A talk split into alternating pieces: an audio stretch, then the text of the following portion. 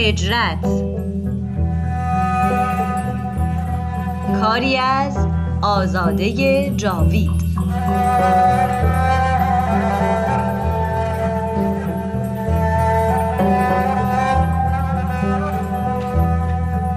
قسمت سوم.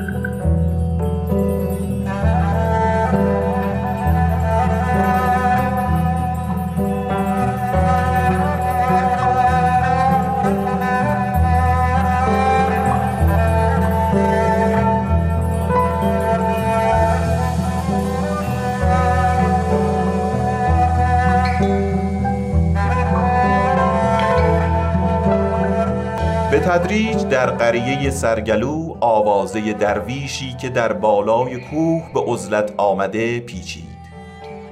ایشان را درویش محمد ایرانی میخواندند. بنابراین بعضی از شیوخ و عرفای سلیمانیه تصمیم گرفتند که این درویش ایرانی را ملاقات کنند. اما سوال شما چطور شد که بزرگان و عالمان سلیمانیه با درویش محمد ایرانی حضرت بهاءالله آشنا شدند؟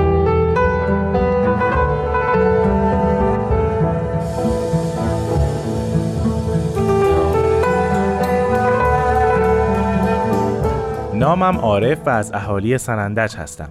آن زمان در سلیمانیه زندگی می کردم درویش محمد رو میشناختم. گاهی وسایلی برای تهیه غذا برای او می خریدم. در سلیمانیه شاگرد ابراهیم آقا نامی از اهالی سنندج بودم. خوشنویس بود و من که خیلی به خوشنوشتن علاقه داشتم می‌رفتم و از او مشق خط می گرفتم.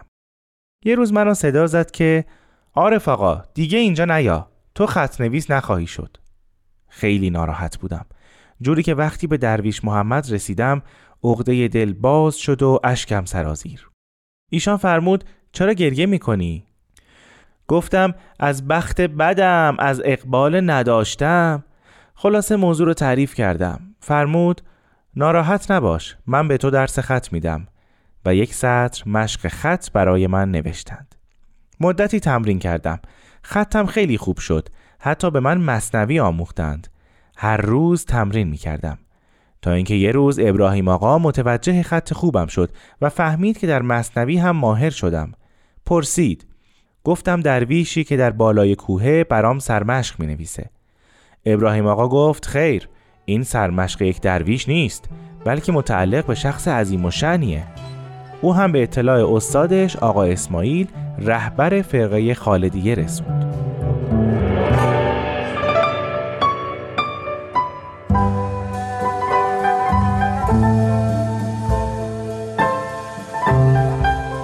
بله میان بزرگان طریقت و اساتید فقه و اصول در سلیمانیه من اولین کسی بودم که درباره درویش محمد ایرانی شنیدم و به دیدار او در سرگلو رفتم.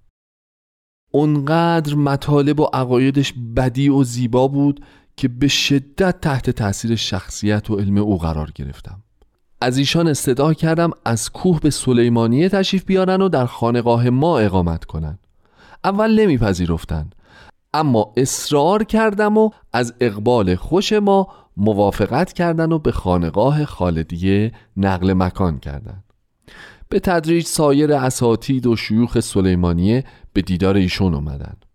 مانند شیخ عثمان رئیس سلسله نقشبندیه که حتی سلطان عثمانی و اطرافیانش از پیروان او بودند و شیخ عبدالرحمن رئیس سلسله قادریه که بیش از یکصد هزار مرید و تابع داشت هیئت‌هایی از شیوخ سلیمانیه به طور مرتب به حضور ایشان مشرف می شدن. وقتی دیدن که برای سوالات و موزلات علمیشون پاسخهای شایسته و قانع کننده ای میشنون از اون حضرت استدعا کردند که در چند جلسه عبارات متشابه و موزلاتی که در کتاب فتوحات مکیه اثر شیخ محی الدین ابن عربی دارند رو برای اونها تشریح فرمایند درویش محمد فرمودند که حق شاهد از تا به حال این کتاب رو ندیده و نخواندم اما با توکل به تعییدات الهی انجام می دهیم هر روز یک نفر صفحه از کتاب را بخواند تا معضلات و مسائل آشکار شود همینطور عمل کردند و حضرتش تمام معضلات رو یک به یک حل کردند و حتی بعضی از عقاید و نظرات نویسنده رو مورد نقد قرار دادند.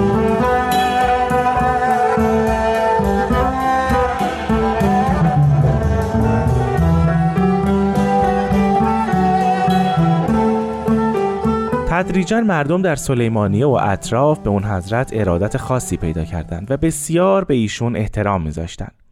به طور کلی درویش محمد رو ایشان یا حضرت ایشان خطاب می‌کردند. القاب دیگه ای هم در مورد ایشون به کار می بردن مثل رجال الغیب، قطب امکان، واجد کیمیا و واقف بر اسرار وجود و صاحب مقام مکاشفه و شهود. بعضی هم پا رو فراتر گذاشتن و مقام اون حضرت رو مقام انبیاء الهی و سفراء رحمانی می‌دونستن. خلاصه از کرد و عرب و عجم بگیر تا عارف و آمی و غنی و فقیر و پیر و جوان وقتی با ایشون آشنا می شدن در زمره مریدان و مخلصان اون حضرت قرار می گرفتن. احاطه حضرت ایشان درویش محمد ایرانی به علم و حکمت اونقدر در قلب و روح عرفا و مشایخ کردستان اثر کرد که تصمیم گرفتن از ایشان خواهش بزرگی مطرح کنند. ابن فارز قصیده ای دارد به نام تائیه کبرا عرفا و اساتید حکمت در سلیمانیه عقیده داشتند که هیچ کس قادر نیست منظومه ای به سبک و روش تاییه بنویسه بنابراین درخواست کردند که آن حضرت به این امر اقدام کنند که اگر انجام می‌شد قوی ترین دلیل بر وسعت علم و معنویت اون حضرت به حساب می اومد ایشان پذیرفتند و خیلی زود نزدیک به دو هزار بیت به همون ترتیب که خواسته شده بود به شکل منظوم نوشتند. این اشعار اونقدر در قلوب و ارواح مخاطبین مؤثر و نافذ بود که همه اعتراف کردند که هر بیت اون حاوی قوت و قدرت و در عین حال لطافت و جذابیتی بود که نظیرش در هیچ کدوم از دو قصیده ابن فارس دیده نمی‌شد. حیرت انگیز اون بود که این واقع در میان جمع عرفا و شیوخ اتفاق افتاد و همگان رو در بهد و شگفتی فرو برد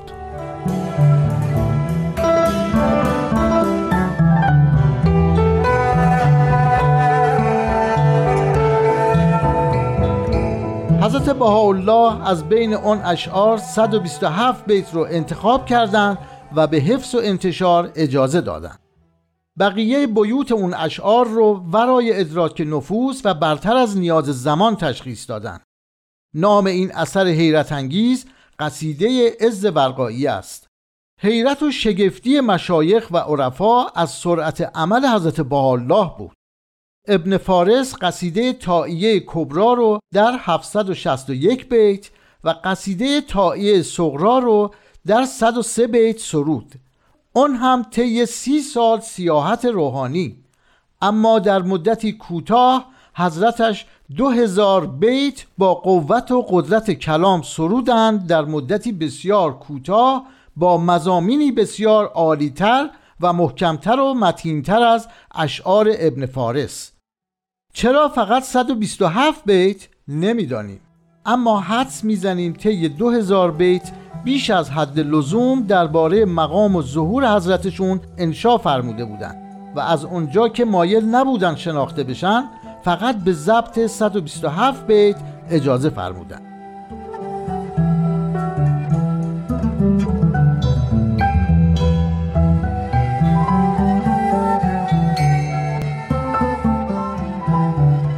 خدا کنه روزی در سلیمانیه و نزد عرفا و شیوخ اون منطقه این اشعار پیدا بشن. نمی‌دانیم شاید اون حضرت اراده فرمودند که مثل بسیاری از آثار مبارکشون که در رود دجله ریخته شد اون اشعار هم از میان برن. نمی‌دانیم